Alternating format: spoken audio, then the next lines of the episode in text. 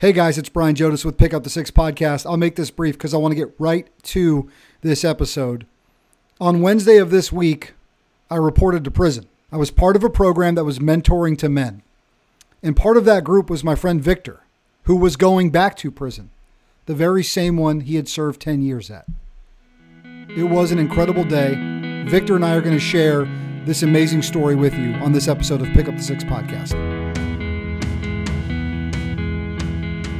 Victor, what's up, brother? Man, good to have you back. Hey, man, good to be back. Glad Yeah, this- able to I know, bro. uh, make it back home. We're here, man. This is a little different, guys. Usually, um, my setting looks a little bit different. I'm in the same studio, but uh, kind of uh, uh, uh, just put a different feel to it today, and you'll understand why as we get into our conversation. And typically, uh, you hear me say a bunch of things at the front of the show, and you hear a bunch of advertisers. But for this one, we're jumping right into the conversation. I got my man Victor Sauceda on the phone, and uh, dude, Victor's been on the show before. Uh, he and our buddy Leo were on before talking about this incredible program where they go into men's uh, prisons and uh, and train these guys up with entrepreneur skills, with job skills, uh, with resume writing, and uh, and this week, uh, Victor and I went into prison, and this week, Victor went back to prison, where four years ago at the Monroe Correctional Complex, he walked out a free man, and on Wednesday of this week, he walked back in a free man to mentor to these men. Uh, and we we wanted to figure out how to best package us up and share it on the podcast. And I thought, you know what? If Victor's willing, why don't we just sit down and just sort of get our thoughts out after being in there for six hours with these guys? And that's what we're going to do. That's what we're here for, right? He and I are just going to talk about our experience, our shared experience, and our unique experiences as we went into a men's correctional facility to mentor to these guys. Uh, 17 men a part of it that day, over 30 volunteers. I'll tell you more about exactly why we were going in there. But Victor, first and foremost, man, you walked back into that building where you spent you spent time, years. Yeah. Um, what was that feeling like going in there the other day? Yeah, man, it was just a lot of a lot of emotion. I didn't know what to think going into to the prison. Um, I was mentally prepared as possible, but it's just hard to think about all the unknowns. You know, walking through those gates, walking through the metal detector, and you know, my metal detector going off two times right when I get there. I'm just like, okay, this is going to be an experience. Yeah. Um, but then, uh, yeah, just getting in and seeing all the guys, it was just a, a amazing experience. I want to unpack it all, which I'm sure sure we'll do in a bit. But yeah, just excited for uh, the opportunity to go back in and serve the people that I once, you know, promised to go back to. You're you're a you're a cool, calm, collected individual, but I saw nerves on you as we were getting ready to go in, right? It just because, yeah. and, and understandably, right? I mean, the first when when was the first time you went in there? I know when you got out, 2019, but when did you get there, and and, and what got you there? Um, you're talking about when I when I first went into prison. That's right. Um, so so I went into prison at the age of 21 years old. It was back in uh, 2021 or 2012. Sorry about that. Yep. Um, 2012, and honestly, I remember that day quite well, like the back of my hand, because I was 21, as I mentioned. I was looking at a 36 year prison sentence as a result of what I what I did. Um, it was a New Year's party, uh, just you know, out with a, one friend, um, celebrating and and just enjoying the night. Was a typical typical New Year's night. Didn't think anything of it. We go to a party, um, and um, honestly, there's an individual wearing a Raiders jacket, a football team. Um, and my my buddy, he was a big Seahawks fan, so that just kind of started the, the rivalry there. They started, and they're actually playing that weekend, so they started talking smack to each other. It didn't go. One of them didn't, you know, like the way the other one was talking. The next thing you know, there's a group of individuals surrounding us, um, and these were rival gang members at the time, and um, I was just like, oh my god, like what do we what do we get into? Um, so it's two of us, and there's probably like ten or twelve of them, completely outnumbered. Um, but I, I know I didn't want anything to happen my, to my friend. And although I w- I wasn't that big of a Seahawks fan, I did have my you know my uh, so-called friends back at the time. Mhm. Um, so I, I, I did what I thought was going to be best. I pulled out my gun. I was like, hey, like we're not going to do any of that. Like we're leaving. Um, and they they they didn't want any problems. As soon as they seen the gun, they're just like, okay, we're gonna we're gonna leave it alone. Um, but then as soon as we started wa- walking away, they started throwing rocks and stuff at us. And I was, you know, drunk and under the influence at the time and just turned around and started shooting at them.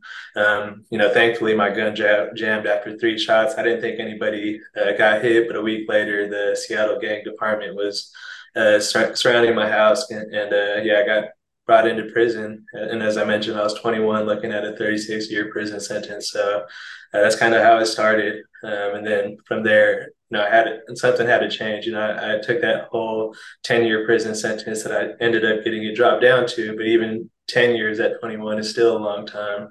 Mm-hmm. Um, so, so yeah, I had some time to think about it and, you know, just thankful for the opportunities. I never thought I would say that prison was a blessing, but it was, de- it was definitely something that I needed at the time. You know, it's incredible. Um, one of the things I noticed when we were there uh, on Wednesday is that oftentimes it can just be one mistake like that. You know, you, yeah. you know, and look, the reason why you had a firearm on you, we don't even need to get into that. It's not really that relevant to me for the purpose right. of this story. You're talking about gang people being at a party. I gotta imagine you're running around in some pretty tough areas and concerned for your safety and and maybe your friend. And in that moment, right, you go to to uh to get your friends back. Yeah, pulling the piece at the time actually gave you the exit out of there, right? Gave you the exit out of there. But then in that moment of emotion, testosterone, everything gets flowing, those rocks mm-hmm. get thrown at you, pull the piece, fire up a couple rounds, someone gets hit, 36 years. And uh and there you go at 21 into that into that building facing what could have been a lot longer time. Right. I know you've probably thought about it a lot and man, God, we should just left probably shouldn't even had it on me, you know? Exactly. All that stuff. Yeah, have plenty of time to think about it. Um, and I did, you know, I was just like, okay, well, how am I going to make the best out of this situation? I know I got, you know, thankfully a release date. There's individuals that we met um, when we went into the facility this week and they weren't ever getting out. So I'm just, you know, really thankful that I did have the opportunity to get in there, to apply myself, to become a better person, um, and then you know get out and make an impact. Like that's what these individuals a lot of these individuals want to do as well. And i'm just you know thankful that i had the opportunity to release and um, you know live out my plan. Yeah. We're going to give you more context as to why we're actually there. What did you do? What factors helped you go from 36 years to 10 right because a 21 year old going in at 36 bro you're not getting out to you're almost 60 imagine that yeah. we saw yeah, some guys the other day you're right we saw some guys the other day that I'm at I'm at 18. I got 20 to go. I'm at 40. I don't know, right? So mm-hmm. what what got 36 to 10 for you? And and my guess is part of the reason why we were there maybe factored into that. Yeah. Um so so yeah, the 36 to 10 um is honestly just how our system is is built you know our, our justice system um, they give you a, a, what they call a public defender which is just like a free lawyer um, as soon as you get incarcerated. Um, and how the 20, uh, 36 years got dropped down to 10, they initially dropped it down to 20 with the public defender. And the public defender said, hey, that's that's all I could give you. Um, so like even 20, I was considering, I was like, well, 20 is a lot better than 36. I should be thinking about this. And she was saying this was the best thing smoking. Um, but then I reached out to my dad, who thankfully didn't give up on me. And mm. um, I was just like, man, I'm, I'm stuck in a situation. Um, he's just like, I'm gonna help you out this one last time, but this is it. Um, and he ended up pay, paying ten thousand dollars for a paid lawyer, um, who was able to advocate for a better deal. They got ten years, but um, just you know, think about the individuals that don't have that dad that's willing to cough up ten thousand. That's probably why they're still sitting inside of the uh, in the prison facilities, is they don't have you know money to get a good lawyer to handle their case. Um, so yeah, it's just a, a huge, huge um, just unfortunate situation for for some folks who aren't able to afford it. Um, but yeah, just getting it down down to ten um, was through through the support of my father. I'm was super it, thankful for him, bro, for sure, um, for sure. And it's not lost on us uh, the perspective and the gratitude and the thankfulness we have. You have to be in a scenario like that. You're right. There's guys that we met the other day that it, it doesn't play out that way, and we'll tell you. We'll share a story with you that sort of brings that to light. I mean, did you know walking in on day one it was 10? Um, yeah, yeah. Okay. Walking okay. into so after, all that happened, all that happened before. Yeah. Right? Yeah. So so that takes an incredible load off. All right, so here's why we're there, right? So we right give you Victor's story, what ultimately landed him in the Monroe Monroe uh, Correctional Complex, just north of Seattle, Washington, for ten years. So we've got a mutual friend, Leonovsky. He was on the show with Victor uh, uh, before. You guys go back, listen to that episode because they talk a lot about their friendship, how they became friends, and where they met. And they met through a program called Defy Ventures. Defy Ventures is in multiple states, but has presence in the state of Washington in the Monroe Correctional Complex. And what they do is provide a mentorship and an entrepreneurial training program for men on the inside. And, the best way for me to explain is it's an external outreach program to men on the inside. And part of what they do is they go through a multi month course, a big, I mean, textbooks to learn about entrepreneurship and and to really how to if and when they're able to be released to really get control of their life and to be a productive member of society and it's uh it's your story right how your elevator pitch for who you are how you introduce your someone in a minute mm-hmm. right your resume how you can list all the things you do by the way a lot of these guys go in at 18 years old their jobs, their only jobs on their resume are jobs they've had when incarcerated. How do you package that up? Volunteer work they've done, training they received. And then the last part that we got to do was, in the last part that they do is they write out a business plan, right? What can you do from a business standpoint? And these men go through this multi month uh, training process. They can either fail or graduate from it, right? Not everybody graduates from it. You are a graduate from it. And I got to think that that mm-hmm. helped propel you. And so part of that program is to then have external mentors come in for a day for this six hour session and hear these guys, meet them, talk to them, right? Hear their introduction, look at their resumes, and go over their business plan. But check this out. The last time that this program was actually in those facilities was March of 2020. And you guys don't need me to remind you what happened in March of 2020. Victor leaves that facility in the fall of 2019, right? but by the grace, he's able to get out before that. March of 2020, men are in the middle of this Defy Ventures entrepreneur in training program, and COVID hits. Everyone leaves. You guys will be back in three and a half weeks. Three and a half years later, on this Wednesday, the 23rd of August, 2023, we go back in. We they finally get to go back in. So, Victor, that in and of itself is incredible, right? this amazing program that's helped man helped you on the inside be prepared for when you came out it gets shuttered like so many other things god it's got to be tough it has to have been tough for the guys that were going through that no yeah for sure um, yeah, as you mentioned, some of the guys they don't get like visitors on a regular basis. They don't have people that come to see them. So we're probably the first people that they've seen, you know, in many, in many years since 2019, or even be, before that, before, before for some of them. Um, so yeah, it's crazy to put that into perspective that you know they weren't they're locked down and you, you know, just imagine seeing their loved ones, their you know their wives, their kids, they're no longer able to come back into the facilities because of COVID. So yeah, just a troubling time. I did remain in contact with individuals, you know, during that time, but yeah, just just uh, they weaponized COVID a lot in there, and it's a just tough time to be incarcerated. I mean, th- think about it, right? And it's where like part of this experience of going in there is really trying to put yourself in these guys' shoes and to be able to stand across from them. I, I think it helps. But imagine already being so alone. By the way, you're in a place with 20,000 men. That's how many men are in this Monroe Correctional Complex spread across their different buildings. Right. 20,000 men. But you're so alone. You're still so alone, right? You're reduced down to a number, right? all of your rights taken away, really to break you down.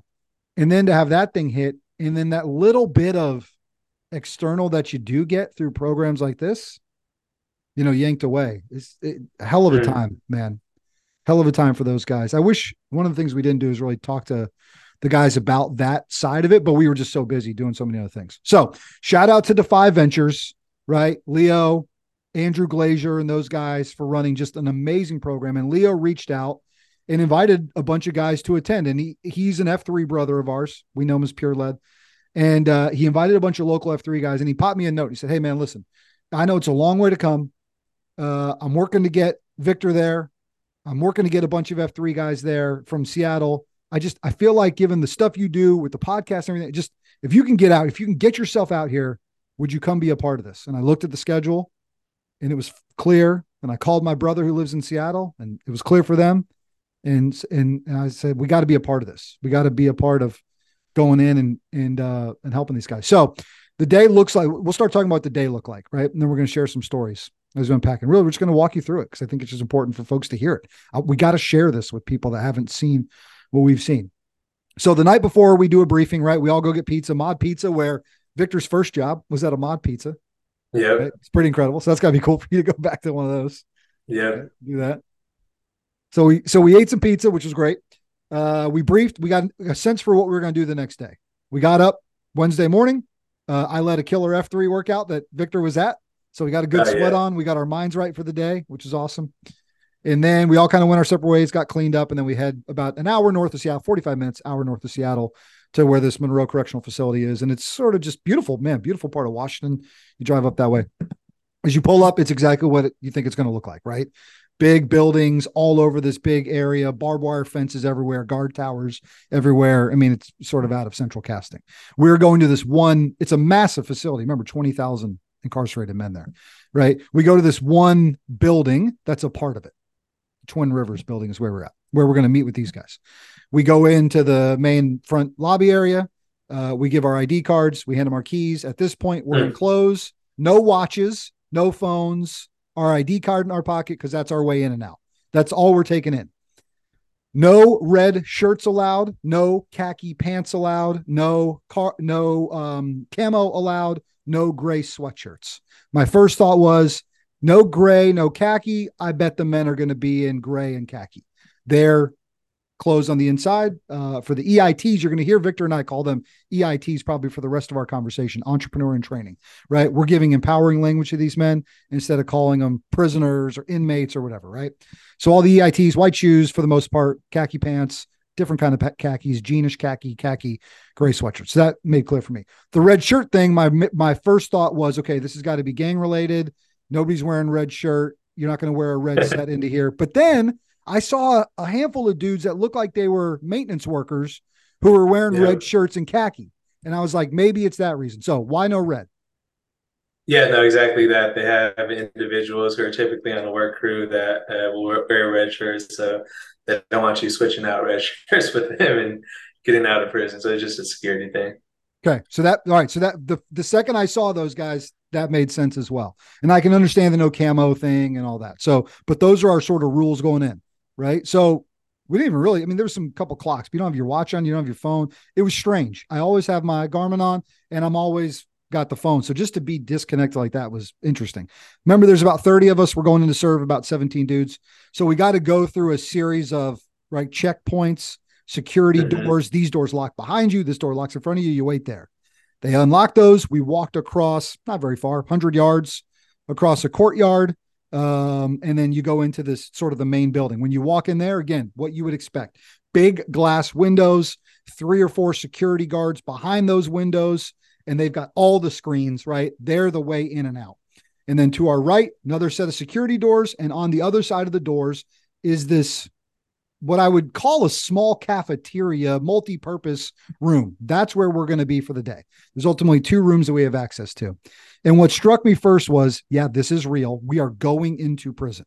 We're not, they're not bringing them into some secure area like we're headed in because those guys have right. access to that room for other activities when we're not there. We're going in. But then I look over to my right and Leo's there at the end of a line and he's got a microphone and he's cheering us on. And the guys inside the EITs are clapping and cheering. It's like a party to welcome us. And I was like, I didn't, I didn't expect that at all. Have you had you seen that from times you've done that before? Well, yeah, I was on the other end of that. I was, right. I, was I didn't know if it was a new thing, right? But you've seen, right? Yeah. Yeah, no, it's just a way. It's a way to welcome the the guests coming in. They made the trip to spend the day with us. Um, so yeah, we just want to give them a warm welcome. And yeah, I definitely felt it. I mean, we're high different being on the other side, but yeah, high fiving and all that. It, it, it was um, yeah, wild. It, got the, got, it brought the energy. Just you know, and I'll tell you what it in. did. Right, it brought the energy and it, it brought the nerves down. Right, because mm-hmm. I mean, like, look, I felt perfectly safe the entire time, but you're also like, this is pretty fucking crazy, man, to be doing this. Yeah. So that helped, right? Brings the nerves down. Everybody's excited. You do all that. and we all kind of make our way in. But then the very first guy I see, and I have a sense, look, I know I'm going to see black, white, Hispanic, Pacific, Northwest, sort of Native American kind of. I'm going to see, I know I'm going to see all kinds of guys. The very first guy I lock eyes with and get a physical look at has a shaved head, a massive tattoo on the back of his head, and two visible swastikas tattooed on his arms. And I'm like, here we are. Like, here we are. That's as real. Hmm. That's as real as it's going to get, Victor. That's my man, yeah. Will, right? It was as real as it's yeah. to get. Yeah. Yeah. That part was shocking moment. Not, sh- I mean, shocking, not shocked, but it's like, I'm such a privileged person, right? Uh, you're in it. I've only ever seen that on American History X and on, you know, scared straight TV shows. But to come face to face like that, that was that was a wild moment at the beginning, like right away. and you're right. You're like, wow, okay, here we are. It's real. Yeah. Yeah. Anyways, okay. So that's um, I, I knew a lot of the individuals walking through that line. So for me, it was more. It felt like more like a reunion. It's like, hey, you know. Hey. Yeah. How many of those guys had you? There was. I only met one guy who was relatively new there, had only been there for a year, had about three or four more left in front of our boy Matthew Magnet. We'll talk about him later. He's, yeah. he's got an incredible idea. This guy. How many of those guys of the seventeen? Maybe not a full head count, but you knew quite a, a few of them. I'd probably say like seven to nine. Wow. Yeah. So almost yeah. yeah more than half. Yeah. Yeah, almost half. All right, so we go in right. Uh, the very first thing we do is we sort of all sit in these chairs and we're all co-mingling, right? It's all good co-mingling, talking to these guys. That was uh, when I was kind of hanging, talking to Will a little bit, and then us as the volunteers have to introduce ourselves. So first of all, they make us dance up the the middle of the chairs to like go up there. So that was totally ridiculous. But I but it was nice, right? Because we're just laughing and bullshitting. I'm yeah. talking to uh Harrius, right? We're making fun of people like who are dancing funny. It just it is a smart way to kind of get everybody just into it. We introduce ourselves very shortly and then they go through what the day is going to be like. And essentially it looks like this. And I described it before. We're going to do basically three main things with these guys. We're going to get to know them. We're going to hear their mission statement, who they are. They've been working on it. We're going to look at their resumes. We're going to hear their business plan. So we do the first part. And I er, very early in the day when Victor sat down, I said, Hey man, would you be my buddy for this? Because I could see we got more of us than them. We're going to partner up and two, two volunteers are going to work on each EIT during these segments. And Victor was like, Yeah, bro, let's do it. And I thought, you know what, that'll be awesome. Right. So we partnered up. We had our first two guys come through to tell us a little bit about themselves, which was absolutely amazing. The first guy we met with was this guy, Anthony. He, he called himself Articulate Anthony, right? Mm-hmm. And because we all do use superlatives. I was Bold Brian. I think you were Valuable Victor. First yeah. names only. You guys can understand, right? First names only. Not, we're not saying exactly where we work, just that kind of stuff. This guy, Anthony, sat across from us and Anthony's been in there for 18 years, I think he had told us. Yeah. I think with quite a few more to go. Yeah. Yeah. Yeah. Maybe longer. Yeah. Longer. I never at, didn't ask Anthony what he did. I wasn't concerned about that. And some of the guys we found out just by conversation. I, you would have thought I was talking to uh, a public speaker who's been on a speakers bureau tour for years, uh, an owner or manager, CEO of a company. I mean, this guy, so bright, so sharp. He's been in the Toastmaster series there. He's going through the Defy program. I mean, this guy was, it, it, I was like, I, I shouldn't be so surprised, but it was just my first takeaway was like, dude, this guy's so buttoned up and so sharp. Yeah, no, Anthony, he, he was a, I met him when I first started off my, my sentence back in 2012 and just really thankful for individuals that that were like him. You know, he just already had a, a sharp mindset on on him, and he was more of uh, you know exemplary, uh, you know, incarcerated individual.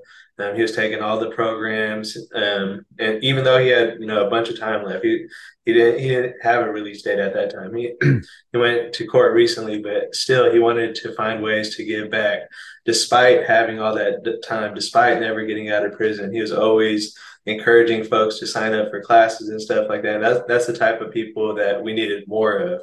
Um, so just you know thankful for everything that he's been able to do over the years. Um, and, despite him not getting out. Like that's that's huge. Yeah. Um, he's one of the ones that influenced me personally to continue to take my college courses. He was teaching a math class. Um, he was a you know incarcerated individual teaching a math class, and he made it more relatable. You know, he's just like, hey, you know, you sold drugs in the past before, all right? So how do you add these two things? He just made it made it more relatable for individuals that you know were wanting to pursue education, um, and then just kind of encourage folks. So he's, he's definitely a true leader, um, somebody that that we need more of. I, I know he really meant a lot to you. Uh, you got a chance to speak before we left, and just the way that you talked about him and referenced him, it, it seemed like he was one of those guys that maybe early he put a, a wing around you, or just it was clear that he left a legacy for you. And and part of I know, and you didn't say this, but I can assume that part of your drive to give back and and to continue to stay straight is to honor all that that guy poured in into you. For sure. The, one of the things he said to us that really struck me, and I've been telling a lot of people about this, was he said, you know, so in this, he was part of the where for a minute he basically was going to introduce himself to us. Like, say you you got an elevator pitch, right, or you're sitting down for a job interview before you tell me about yourself. So he tells us about himself, and then he very politely and smartly says, "Now, obviously, because you're meeting me here, I made a big mistake in my life." But he goes, "But this is the key part. But let me tell you what I've been doing since then." And then he goes right into all the things you just mentioned. And mm-hmm. I thought adherence, right? Awareness of what you've done, regret and sorrow for what you've done. But also, there has to be a moment where that does not have to define you. Right. And I think far too many of us maybe think these guys going to prison, right? Like that's, they did this thing like that's what they are. That's bullshit. That's not the case. Because to a man that we met there, that's not who they are. Right. A mistake can't define everything you ever are for your whole being. And the way he just said, listen, obviously, because you're meeting me here, I made a mistake. But let me tell you what I've done since then Toastmaster, teacher, speaker, mentor, entrepreneur in training. I mean, the guy's got a ton going for him in a place where it's hard to have a lot going for you. It was incredible to meet him. Yeah, really good people. Yeah. I know he meant a lot to you. That's for sure. I could tell that. I can tell that for sure. Uh, who was our other guy that we met in that one? So then we had Terry, right? Terry was our second yeah. one to come through. Terry, Terry, uh, man, I don't even know where to start with Terry. And I hope you guys don't mind. We're just going to tell you about all the folks we met because I think that's part of the important part of the day. Terry's an older guy. Terry's probably in his 60s, would be my guess, based on the math. Yeah. Terry's been there for 40 years. And I don't know that Terry has a release date. I, I don't know. You might know. I, I couldn't tell. I think, it, yeah, I think he wasn't getting out. I don't think he's good enough. Um, if it was, it was yeah. And I and I don't know what Terry did to get there. You might, and we don't, don't, even yeah. And I don't either. And and that was not one where it came up. And I'll and I'll share with you a few guys where it did. Terry, it did not. Here's what struck me about Terry: older gentleman, probably early 60s. He's been there for 40 years. He's got to be late 60s because I was doing some math. Here's what he told me: He's been there for 40. He's been married for 53. His wife, he's still his wife. My wife, my wife, my wife right? His wife on the outside. He's got some deal now where whether it's because of years or age or because he actually is married, she can come for some extended like weekend visits. And I think he can see her pre-COVID now post as well. I don't know how regularly, but they can see each other, right? And they're able to have communication. So first yeah, of all, that called trailer visits. So the if you are married, I get, think you get to see her twice or three times a year. Twice or three times a year, and just yeah. the two of them in there. I'm gonna just ask them. I'm gonna ask them I'm going to ask the question yeah. everybody's thinking. That's right? that's how some, that's how some of the babies were made. right. Everybody's thinking, okay, if they're going to be in the trailer alone, like, all right, finally he can reconnect with his wife. Great. I'm glad he's granted that opportunity a few times a year. Um, yeah. for and you think, guys, 40 years, like the guy was incredibly positive. positive, and the, so here's more of his story. They've been together ever since, right? Like he, he talked about his wife. He, yeah. he he has no release he has found his spiritual life and been renewed in Jesus Christ and his creator. And this man on a typewriter types up blog posts. It's called the Night Candle Meditations.com. You can go to it. I went to it today. He types up blog posts about spirituality with scripture verses. It's devotionals. He gives them to his wife. She puts them on the blog. This guy, I mean, and he was nervous to sit down and tell us about himself. I could just tell he had it all typed up.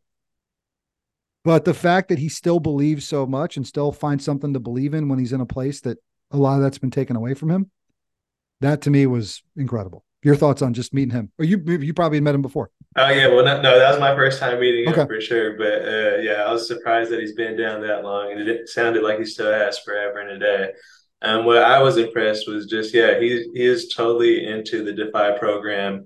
Um, he he actually you forgot to tell him about the business cards that he had for us. He, he God, dude. So he, he wants to make little tiny some, right. Yeah, his business plan. I'll jump back in. Right, his business yeah. plan is to build tiny homes. That's what he wants to do. Go ahead. Yeah, so so he had these business cards made for us. You know, he's like, I'm pretty sure he's handing them out to all the uh, uh, volunteers. But yeah, he's just yep. like, here's my business card, and he did it on his typewriter. Like the just the thoughtfulness. Like, all right, well, I don't got access to like real business cards. I can't just have my business card sent in. But yeah, there. If you're watching, if you're goes. watching, yeah, if you're watching on the YouTube channel or online or watching on NGBN.tv, there he is right there. Redemption Way, Tiny Homes, Terry. His wife yeah. brought him that little picture. He that's glued on here, guys. It's not printed. He glues those on. He types them up. He's got some scripture and some thoughts on the back. He wrote this, right? This was the first thing we got when we are in there. Can't take contact information, right? We can't exchange contact. Okay, got it. That's fine. But Terry gave us this. I'll keep this forever. Yeah. uh, so yeah, just really impressed with what they're able to to uh, come up with there. You know, despite their resources, they still do outreach to their families to get you know make things happen. Um, it just shows that he still has will to continue the fight. So gotta respect Terry for that. Here's what you're going to read the kind of stuff if you go to Night Candle Meditations. As a responsive person of understanding and compassion, I search out my neighbor's cause by the light of inspiration to be feet for the weary, guiding eyes for those who lack vision, and extending helping hands where needed. What a guy. So that was Terry. Terry was awesome. Terry's got a lot of time to go. Terry's been in there for a long time. Yeah.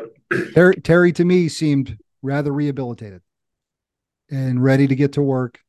Seemed to me like could be a productive member of society on day one. I don't know what he did, but I sat across from that guy, and that man seemed like somebody that uh, I, I, don't know. There is an underlying theme through this that you'll hear where Victor and I will talk about the amount of time some of these guys have and what they're facing, and you might be wondering what I'm wondering. Why? Why so long? Why so long in a system uh, that wants to just keep them in there? this uh this this industrial prison complex that we've created in our country to me after being in there for six hours meeting the men i did hearing their stories seems to me like it's a little too big. That's an underlying theme. That's something we're gonna have to unpack and talk more about and maybe even get into some criminal justice reform conversations maybe for another day because i want to share the stories of these men. But man a guy like terry i was like what? Seems to me there's got to be a path for him to get out of here but i mean i don't we don't have all the details but from what we saw that's a guy ready to get to work if given the opportunity. Mm-hmm. That's a guy deep in his faith who has been atoning for his sins since the day he did them. I know that much. Okay. That was Terry. All right. So then I'm going to go in chronological order to tell you guys what we did next, right? Because then we had to do the resume thing, then we had to do the business uh, coaching thing, and we had to have we lunch. did something be- we before did that. Before that, before yeah. that, we did the most impactful thing of the day, right? So yeah. before lunch, we did a uh, an exercise called step to the line. And maybe you've done this in a corporate setting or in a business. People I, I i've heard of these before. I've never done one. EITs 17 of them all in one line. All the volunteers in another line were probably three to four feet apart from each other. Blue pieces of painter's tape. The director uh, andrew is going to read a series of statements. And if it's true for you you step to the line right? And it's really a way to see what we have in common to see where our differences are and to be real in front of each other and to admit things. And it's everything from I was nervous about coming here today. A lot of people stepped up, right? This is my first time in prison. A lot of people stepped up, all the way down to I was raised by both of my parents my entire life as a kid. You can see disparities, right? Uh, uh, you can see differences. I was raised in a single parent household. I never met one of my parents. I was born into poverty violence was a part of my everyday life growing up. I was dropped out or kicked out of high school, right? So now you see a lot of differences. A couple of the incredible moments in the entire experience was amazing. Was on the volunteer side, I was kicked out or flunked out of high school. Tall guy, bald head, really nice suit, really buttoned up, stepped up. All the EITs look down the line. Whoa, I've been convicted of and done time for a violent crime. Two guys down for me, five foot four, 120 pounds, 130 maybe. Middle Eastern dude, nice clothes, cleaned up, steps up to the line. EITs look down. Whoa. So there's there's things that we have in common. And then clearly there's a lot of things that just showed me obviously the environment that those guys have come from and how hard it is to break that cycle. And I look across the line and I think almost all you dudes grew up without a dad. You're an outlier, bro, in that group, right? Mm-hmm. What's happening now while you're in here? So that was just, I mean, I, I got emotional a little bit. Uh, and it's everything from I feel shame about things I've done. I've narrowly escaped. I've done things that could have gotten me convicted yeah, of a crime. A. Right? You're like, well, yeah, shit. you're surprised with all the all the volunteers. You just be like, oh, well, I mean, right. they're just they got lucky. They didn't get caught for what they did. You know what I mean? So that that step to the line thing is something I'll remember forever. Your mm-hmm. thoughts, yeah. having now done it on both sides of the tape. Yeah, yeah. No, to be honest, this is probably like my seventh or eighth time doing this exercise, and I always say that I'm not going to tear up. But I tear up every single time. Mm um, just because some of those power those questions get deep. You know, just I'm still dealing with you know um, forgiveness and uh, yeah, that was a tough one. Yep. Yeah, but and like it still resonates with me even after those years, and I'm you know thinking, hey, I'm going to be free. You know, all that's going to go away. No, those things still come up. Um, they still, and it's, it's just a, good, a huge reminder that like I'm still dealing with. I still got some work to do. You know, I mean, there isn't no right or wrong answers. Everyone deals with these things differently. Um, but yeah, just for it to come up again, it definitely uh, it's powerful. You know, you've seen you know what what's what it's able to do to the room, and then they play the the you know the music in the background that does. Yeah, they got sort of a soft emotional that music. doesn't help, but but yeah, man. Uh, uh, like one of the things we they did have a rule where we couldn't give individuals hugs, and uh, that that were incarcerated, the EITs and we weren't able to give them any hugs. Um, you know, like a lot of the times, I just wanted to reach over that line and so true. give them a yep. give them a good old hug. All I was able to offer was a handshake, or I put my my hand over my heart to yeah, sort know, of respect. Just, yeah, yeah, just be there. But um, yeah, it, it, was it was tough. Uh, I think a lot of them I was able to like just reflect on, you know, being on the other side. You know, before I wasn't able to say that I was a, a, parent. So like when that thing came, when that question came up, That's it was like okay. Um, so, but also just trying to think about the future and you know being being the the single family homes where folks grew, uh, grew up in and just like not trying to have that happen you know being a new parent myself so there's just a lot of reflection and overall just a really powerful exercise yeah um, i have worked and will work hard for 11 cents an hour. So the guys getting paid on the inside for their jobs. Mm. You know, like just the that was it. Yeah, that was it. That was a tough one. and then you, and that's why it's like, well, I suppose this is pretty life changing. I'm like, you're damn right, because I better not forget that. Right? Like, I better not forget that. Like, dude, my back today is super sore. I did something, I tweaked it the other day. But you know what? I'm going to go home, sit on the couch, watch TV, drink a beer, like I'm fine. It's fine. You know, so that was that's an incredible experience. So we break for lunch after that, right? I'm going to introduce you to a guy who we also uh, did the resume building with, but I'm going to talk to you about the conversation I had with him over lunch because you know this guy now too, uh, Leo, right? Mm-hmm. So Leo has been in there for maybe Leo was 17 years. All that isn't is somewhat irrelevant, I suppose, at this point. Leo's got a pretty incredible story. So Leo uh, married a woman. Leo had three sons before. They basically end up with four or five sons in the home, and one is very young. And Leo is accused of uh, shaking baby syndrome for his youngest, for the youngest who passed away, tragically passed away in their home.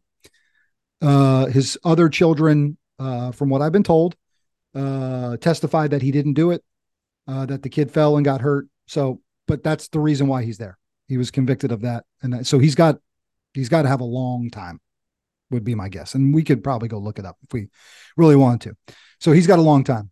And when you look at Leo, and I'm going to put a video in the show notes here because you can meet him, and I'll tell you why you can meet him in a second. The dude looks scary as shit. Right? He's big. He's Hispanic, Native American, Pacific Northwest kind of feel to Mhm. him, right? Hispanic for sure. He's got a scar that runs along his eye like this on the bottom of his eye. Mhm. And when we met him, he's been bald before, but he was rocking the sort of back hair, kind of native uh, Yeah. hairstyle. And he says he's doing that out of honor to his heritage, where he came from. So he looks scary as shit, right? I mean, it's just, he does. That's what he looks like tattoos and stuff. So we sat down for lunch. We're talking, man, get to know him. We're eating. They fed us pretty well on that day. The guy's like, food's usually shitty. This is great. Thank, I'm so glad you guys are here. Spaghetti, meat sauce, all this stuff. We ate pretty well. Right. So we're having lunch and he gets so passionate because I said, Tell me what kind of things you do in here. So this guy's a part of a program that they have at the Monroe Correctional Complex where they train Labrador retrievers to be service dogs for paralyzed or disabled individuals. And these are not um these are not uh service dogs for like PTSD. These are for if you physically need help. This dog is trained to be your arms and legs, help you put your clothes on, help you put your socks on, like all these things. Amazing stuff. And there's a program called Summit Assistance Dogs. And if you go to their Facebook or their YouTube channel, Leo's on there. You can meet him. You can meet our friend Leo now. Because I went back and watched today. I said, Hey, I got to send this to people. You can meet this is my guy. Right. so he lights up telling us about all the work he's been doing to train these dogs. And his story is this. One day he was walking back from lunch and he looks over and he sees another inmate who is leaning down and hugging a dog. And the dog is loving all over him. And mind you, in this correctional facility, these men are not allowed to hug anyone. And my guess is, and you can probably confirm, Victor, it's to take that emotional connection away, right? You, you just, Mhm. it's not allowed, right? Is that the reason why? yeah, yeah, So imagine that, right? You're in there. You, that's why you feel so alone, right? You can't have any kind of connection like that. So he looks over, he sees this guy loving on this dog, and he's like, I want that. What is that? How do I how do I become a part of this program? And he finds out there's a program in there where these guys are given these dogs at a young age and they put them through this very rigorous training program. It's the first of a multi-phase training program for these Labradors to then go serve these people. So Leo now and his cellmate, his his cellie, have a eight week old lab in a crate in their cell. They're responsible for feeding, walking, uh, tracking its meals, tracking its poops, tracking its sleep, and then running them through this training program. Not every dog makes it on to the next iteration, but most of them do, and they have a chance to find out they do. And I think they keep them for eight to twelve weeks or something like that. So he told us all about this. I mean, he's so passionate about it. And I said, Well, I know what this guy's business plan is going to be if and when he gets out. And he's like, Yep, dog training, dog care, dog grooming. I mean, like he's perfect for it. He's perfect He's got the it. experience. How much were they paying him? Did he tell you? I, he might have been 40 cents an hour for that. No, you know what? That program he doesn't get paid for. That's strictly right? volunteer. He gets Yeah. paid for other jobs that he does, but that one's strictly volunteer. I'll share one more story with you, then I'll tell you about the rest of our interaction with him. I said, Well, Leo, man, that's awesome, right? Because you get the love of that dog and the care, but like, do you ever grow attached to them? And he said, Yeah, you know what? Early I did. He's trained 27 dogs now. He said, Earlier I did, but one day a family came in who the dog I trained was delivered to their child who is paralyzed. And if the family wants, they can come in and meet the inmate. I'm going to use the word inmate here because they're not part of you know, this. He's not EIT at this point. They can meet the guy who trained their dog if they want to. He goes, the second I met that kid, that nine year old kid who was paralyzed, that I trained the dog that now assists him, I got so much purpose in my life. And yeah, I miss them when they leave, but I get another one to train. And now I know that I'm purpose driven. I thought, man, what a perspective, That's powerful. right? There's a lot in that. Yeah, that's that's that's awesome. And there's more of those kinds of things going on than I ever knew. That dog training program is a great example. There's a massive garden outside in one of the courtyards that was built during COVID that is feeding multiple uh, food shelters in and around the Seattle area. Like these men inside there have done bad things and they'll admit that they've made mistakes. But they're also impacting society from in there, training these dogs, feeding the homeless and the foodless across the across their area. That's a story you guys need to hear. You need to know that. And then the last thing with Leo was, and we helped him with his resume because we got his resume. He tells all stuff about the dogs, and then his dog experience is down. We're like, bro, you got to move it. So Victor and I are literally like, he's taking notes. We're like helping him. That felt really great to be able to help him with that. I know probably felt. Yeah. How'd that feel for you? Yeah, no, it felt good. Uh, there's some valuable feedback that I was. I felt we were able to give to everybody. I think we had a, a dynamic. Uh, uh, we, we talked to a lot of different kind of guys, man. Yes, yeah. we were a dynamic duo, no doubt, and because of you. But we got to talk to a lot of different kinds of guys. The last thing Leo sort of left us with, other than at the end of the day, they have all the EITs give out these gratitude cards. They mm. give them a, they give them I don't know six of them, and then they choose the volunteer they want to give it to. I got Leo's right here. We'll keep that forever, right? Mm-hmm. He said, "You know what, man?" He's like, "Look, I get it. I'm in a tough spot. Um, I'm going to be here for a long time, but I've got purpose." And he goes, "And I am, I'm excited to go back to my cell." He said, "How many guys could tell you they look forward? The cell's the worst part. There's nothing to do in there. Like at least when you're out, you have activities and stuff." But he goes, "But I got an eight week old puppy waiting for me in my cell." And so a little bit of comfort and care for Leo, which I think helps his heart too. Mm. Yeah. Uh, check out Summit Assistance Dogs, guys. They're doing amazing work. And by the way, you can go donate to them because they're a nonprofit and they probably need your help. So that was Leo. I'm going to tell you about one more guy before I talk to talk about the other guys that we helped. Uh, and this was Scott. Scott was across from me when we were doing step to the line. I okay. probably shook I probably shook hands with Scott no less than 20 times throughout the course of the day. So your point about them being just so grateful to finally see somebody and to get some sort of interaction, one or two handshakes would have been enough. I could t- Scott needed just that that hand touch, man, that handshake, just that little bit. And he was on fire for F three. We are telling about F three. He's like, I want to do that. so he was pretty amazing. Scott got into an altercation, was walking away from a fight, got pistol whipped from behind. This is the story he told me now, right? And I'm taking him at his word. Pistol whipped from behind, ripped his ear off. He turned around, wrestled the gun away from the guy who hit him, shot him twice. Because he shot him twice, they said it's no longer self defense. He's got 60 years or something. Killed the guy. Mistakes, right? Mistakes in a moment. Victor's could have been way worse. Yours could have been way worse. Yeah. Could have killed Even, people in there. Yeah, even Scott, I know Scott for a long time as well. He used to be hardcore, hardcore uh, criminal when he first entered the prison system. He's part of a biker gang and all that good stuff. And then, but he, he hadn't gotten caught enough, right? And then that one thing happens, yeah, puts him over the edge. So my guess was, I was like, I bet he had a rap sheet, and then this happens, and then they're like, well, dude, that's it for you, right? He so he was a hardcore dude. He was like the nicest, sweetest guy we talked to.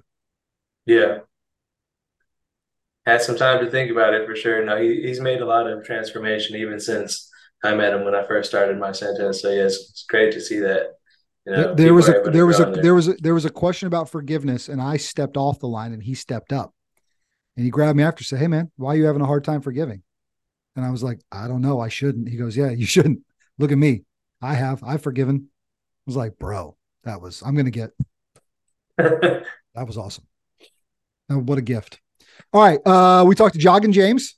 James is our other resume guy. Young guy, super young, tall, thin, didn't look like he should have been in there at all. If I had to pick right. one dude who didn't look like a dude that should be in there, James. He looked like a computer nerd.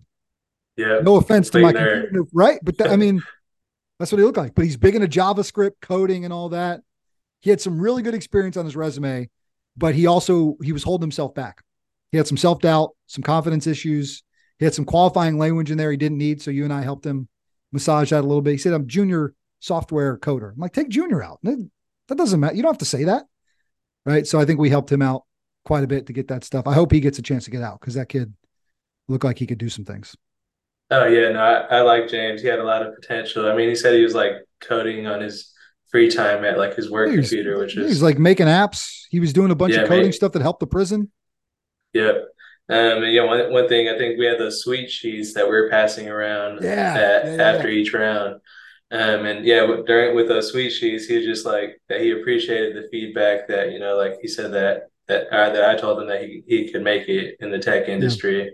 Um, you know, because that's what I did. I went through the same program. Uh, while I was incarcerated, I didn't, you know, have any prior coding experience. Uh, we didn't have no internet or anything in there, and I still came out a software engineer never what I thought, you know, I'd go into prison and come out a software engineer. So uh, for me to see James uh, still, you know, trying to pursue his career in tech is awesome to see, you know, and it's good to to see folks, you know, mm-hmm. actually get out and make a career out of it. So I'm sure that inspired inspired James a lot. Yeah. So after every interaction, we all were given a sheet of paper like this, kind of like a yearbook, right? And we'd exchange with the EIT. They'd give it to us, and we just leave them a little note, right? To just right. Thank you for your feedback on my resume. I think the changes will give me the best chance getting a great job. I was our boy James. Uh, I'll keep this forever, right? I'll call these. Yeah. Things. That's a pretty cool part. I'm glad you brought that up. I'd kind of forgotten about that. It's right here in front of me. Right, so those are the two guys that we did our resumes with, right? So we in total got to work with six dudes. We got to meet pretty much everybody, but we got to work with the six. All right. So um, let's see. We need to talk about Matthew and we need to talk about Arius. Let's talk yeah. about Matthew first. Magnet okay. Matthew. So Matt's been in there for a year. He's got three or four to go. He has a pretty light sentence. He's looking at five yeah. years. Older guy, kind of no hair, long beard, which he must have had before he got in there. and I think he got mixed up in some improper business dealings or something, was my sense. You hadn't right. met him before because he's been, he got in after you got out. Yeah. This guy is so smart. He's got uh, a plan and um, and a strategy and drawings and graphics where he's talking about building a coil and magnet energy source for HVAC systems that he would then build and sell so that you don't have to use regular power to power your AC in the summer and your heat in the winter. Green energy, magnets and coils. I mean, the, the, he handed us his designs. I'll be honest with you. I was like, listen, Matt, I'll be honest with you, man. What you're talking about is flying over my head. But let me help you at least from a business plan standpoint, talk about how you can get out there, right? So I think I served him a little bit in that sense. But dude, his his plan, I mean, it, it was pretty incredible. Yeah, no, it's it's awesome to see what they're able to come up with. Uh, really, really, uh, yeah. He, he was thinking about like the pat, just the, the everything that he put into um, just thinking about it. You know, he had it all covered. His competitors, he knew how he was going to uh, attract his first customers. Like he had it all all laid out. Like in his head or in his mind, he had it, you know, just locked in on, you know, this is going to mm-hmm. work. Oh yeah. Um, so so when somebody oh, has he's, that, he's full speed ahead. When he gets out, yeah. he's full speed ahead. Ain't yeah, no stop. Somebody has that. Yep, exactly. So so um, yeah, I mean, I think we were able to offer them feedback and it is hard you know we're not you know in that line of work but we're still able to provide feedback from you know a consumer standpoint. It's like okay well i got an ac heat would that provide me value? Hell yeah it would. So like yeah yeah. I mean, uh, yeah like would you want to spend um a couple hundred to a, a, maybe a few thousand bucks to buy this thing versus what your bill is going to be and you know what we were there to do is give him perspective on, hey man, do a market analysis, right? Know what else is out there in the market, know what the competitors are doing, be thinking about this. And then, you know, the biggest thing that I was after talking to him a little bit, I got a little couple nuggets at him. I said, listen, man, whatever you do, get the right people around you when you do this. And don't let everybody into that circle, especially coming out. And I'm sure that's something that you can probably attest to, you know, in your journeys in coming out mm-hmm. is to get the right people around you and now it also helps when high impact men like Leonovsky, who helped you go through that program, who graduated through Defy, was waiting there at the gate when you got out. Yeah. Yeah, no, that the sense of community or just having somebody waiting for you like that says a lot, you know, it's, is something that's different than just getting out to nothing, you know, no support at all. Um, so yeah, grateful for the the high impact people that are you know extending their hand to try to help out the next person. Yep. The last guy we got to talk to was Arius. He came walking in, black guy, uh, kind of shaved head, uh, super personable man. Great talk. Yeah, love, big, cru- big crucifix around his neck. So I was a little surprised they could wear necklaces. I thought that was cool. So get a little bit of individuality from that standpoint. So immediately I'm like, all right, cool. I'm gonna enjoy talking to this guy. He wants to own a food truck, right? He's a cook. He loves to cook. He loves to cook for people. He loves to cook meat and like savory foods, and he wants to own a food truck. His unique. I'm not going to give you all the details because it's his thing, right? And I don't want anybody to take his idea. I really don't. I'm serious. So I'm not going to give you the full idea, and I'm not trying to be a jerk.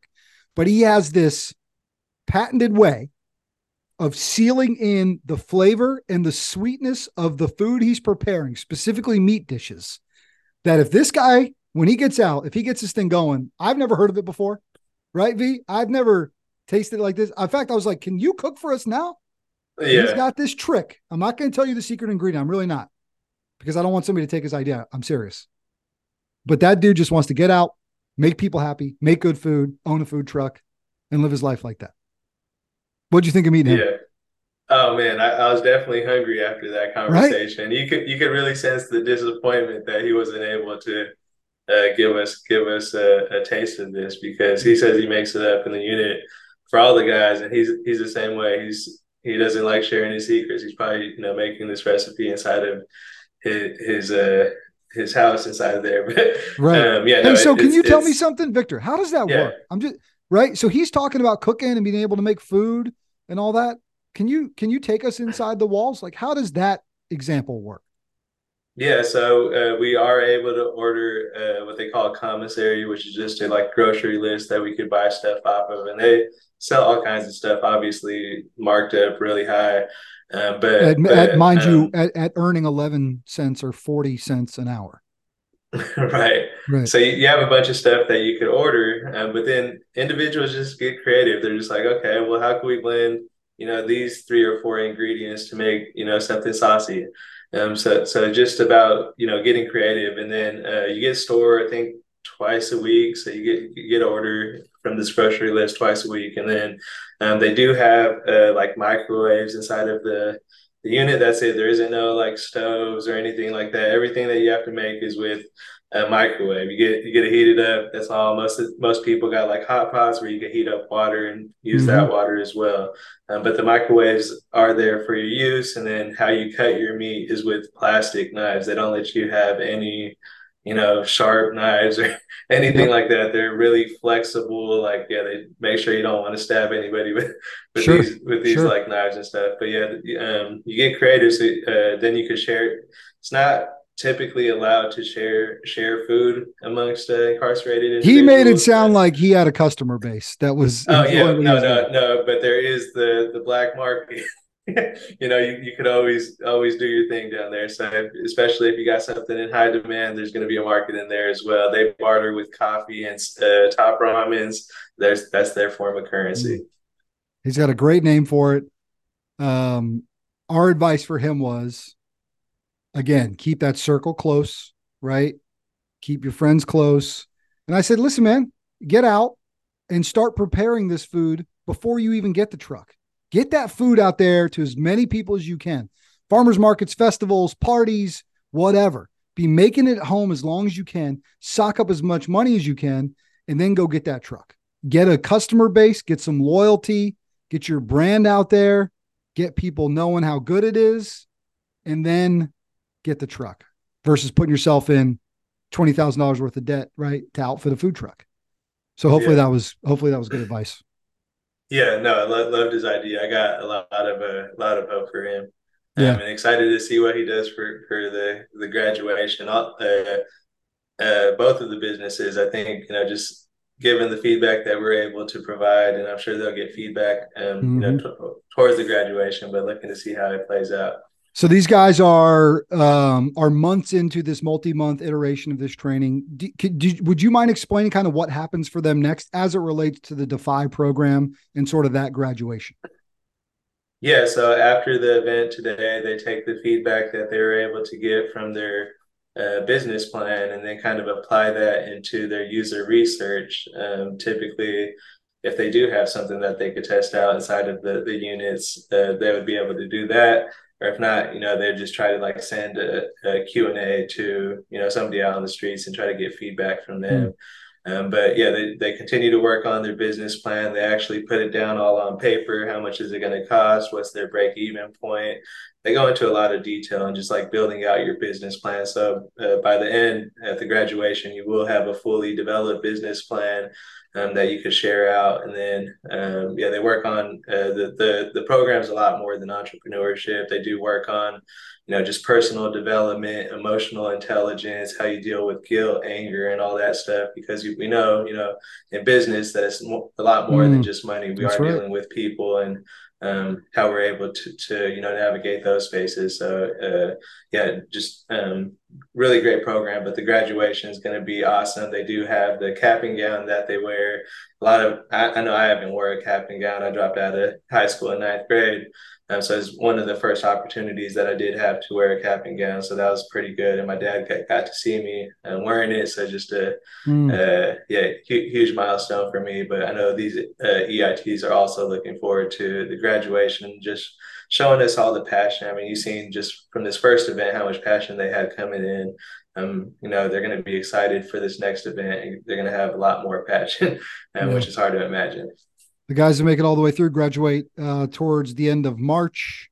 Got to try to do everything we can in our power. You're down in Texas now, which, by the way, congratulations and congrats on that that little 10 month old baby man, which I know is a life changer. We got to try to make our way back up for that because that would be powerful to to see those sure. guys see those guys through. And then, brother, it's 3:30 in the afternoon. We've been there for six hours, and that's kind of it. And those guys roll back in, and we walk out the front door. Yeah, yeah. It was it was a uh, that was one of the hardest hardest moments for me, honestly. Just like knowing that you have to say say bye to these guys, and like I get the opportunity. We all had the opportunity to leave. Yeah. You know, they're going back into their know, same cells that they've been sitting in. Some of them, like as you heard, for you know, forty something years, if not longer. You know, so it's just it's uh, allows you to put life into perspective, and it's just you know, a humbling moment for me because I know like all it takes is one bad move, and I could be back in that situation. Um, so it just gives me, you know, also like uh, inspiration to continue to do to do better myself. Uh, but you know, just as a reflection, it was um, just great to be able to go go in there and I know a lot of them draw a lot of inspiration from me. They hear my story, especially with Leo. He goes in there once a week, every Wednesday, to train these folks up, and um, yeah, it, it's it's awesome to see that like they're watching. You know, mm. I mean, despite like me not knowing that, um, they're listening, they're hearing to like what I'm doing out here in the in the streets. So for me, that just continues to light a fire under me. It's like, look, it's not just about you. You're doing this for a lot of people. So um, yeah, just just a lot of emotion walking walking out of there. It's like, man, I want to stay here as much as I can. I felt almost at home, sad to say, mm. but um, it just I've been spent spent a lot of years behind there and um, developed a lot of good relationships with individuals, as you might have noticed, and it's just you know tough to to say goodbye. It's got to be tough for you not to hit the hand and pull somebody in. I mean, like oh, that yeah. must have been you must have been fighting every urge to do that because I had just met you recently in person. That's the first thing I did: grab you, pull you in. Like it's tough, man. It's tough, and you're right. Like we just walk on out. And you know, you ever uh did you ever watch the movie Good Will Hunting? Remember that movie? Matt Damon, no. right? Anyways, you guys listening, you might remember. There's a scene where uh, Matt Damon and uh, Ben Affleck are standing there, and Ben Affleck says, uh, "The best part of my day is when I walk up to your house every morning, and I hope you're not going to be here." Because Matt Damon was a super smart, like genius, stuck in southern, you know, South Boston, uh, just screwing around, making a lot of mistakes. And Ben Affleck's point was like, you are way too smart. You're way too good. Get out of here. I don't ever want to see you again. Yeah, I'm going to be sad you're gone. You're my best friend, but you got to get out of here. And and I liken it to, don't you ever go walking back through those doors to be on their side again, right? And they're probably like, you better not ever come back in here again. And they need you to never come back in there again, unless to mentor to them, because they need to believe it is possible, and it is because you're doing it now, Victor you are doing it, mm-hmm. right? You are showing them it is possible. And those guys need to believe that I can get out like he he did, and I can do what yeah. he's doing. Right? You are a you are uh, a breath of fresh air in that world for them. And I know you probably yeah. think about that uh, probably every day. Would be my guess. No, for sure. And, and, honestly, I think that was like one of the biggest things for me. Like, you know, I've taken a lot of great programs while I was incarcerated, but I think the thing that had the most impact on me um, to like really change the way that I thought was um, individuals that were coming back in um, that were you know were previously incarcerated. I drew a lot of hope because I was like, okay, it's possible. You know, like they're get, they're out here doing it. Like I could do it. Um, but I also envision myself like, okay, I'm going to do the same thing that they're doing. I'm going to go out there and succeed and come back yeah. because you know they did that for me. So you want to c- continue paying it forward. Uh, yeah, really leave no man behind. That's right. And leave no man behind. Pick up the six. We're good. We say we do it. We say we pick up the six. We say we need leave no man behind. But it's so easy to get caught up in the minutia and the stress and the overwhelming and the detail of our regular everyday life. But what are we doing to help the least of these? And it can happen in your community, but here's what I'm going to challenge you guys. It can happen by finding a program like this. So go to Defy Ventures and see if there's some in your state or see what's around you. There's correctional facilities all over the country, clearly. There's thousands and thousands and thousands of people incarcerated today. There are outreach programs in a lot of those places. They're safe, they're secure. They wouldn't take you in there if they weren't. So you can get off your ass and you can go into a prison like we did and you can give back. And that might not be for everybody, right? So no pressure, no shame if you don't ever do it. I get it. But if you're listening to me and you're like, you know what? I'm looking for something to level up my picking up the six. Go find one of the go find a program like this.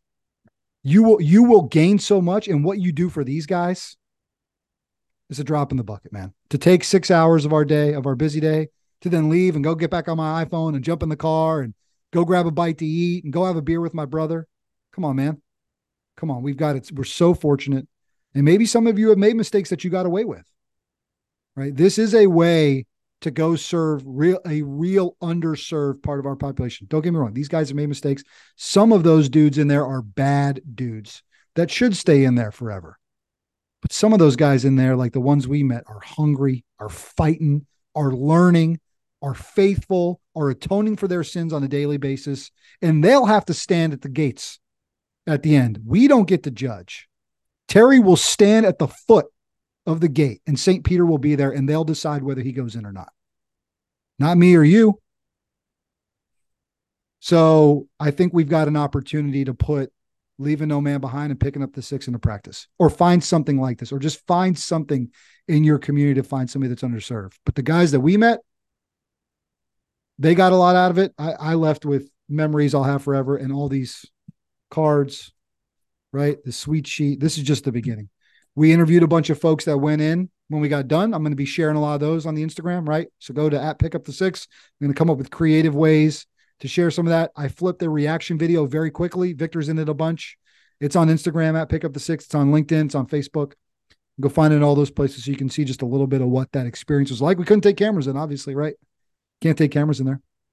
They had one camera. That guy can't get his memory card back for like a week where they scrub the pictures. So, anyways, my brother, before we go, you've been so gracious with your time, man. like so gracious. But I wanted just to unpack. I just wanted to get it all out there. Hopefully, you guys have stuck with us throughout this entire episode. Victor, just your thoughts, man. Now that it's sort of in the rears a few days, and just what you've been thinking. Yeah, and once again, my thoughts are just a humbling experience for me. Um, yeah, just it's the why behind what I do hmm. uh, every every day. You know, it's just getting out and making sure that I'm helping out the, the individuals that are coming behind me, because um, it's a lot bigger than myself.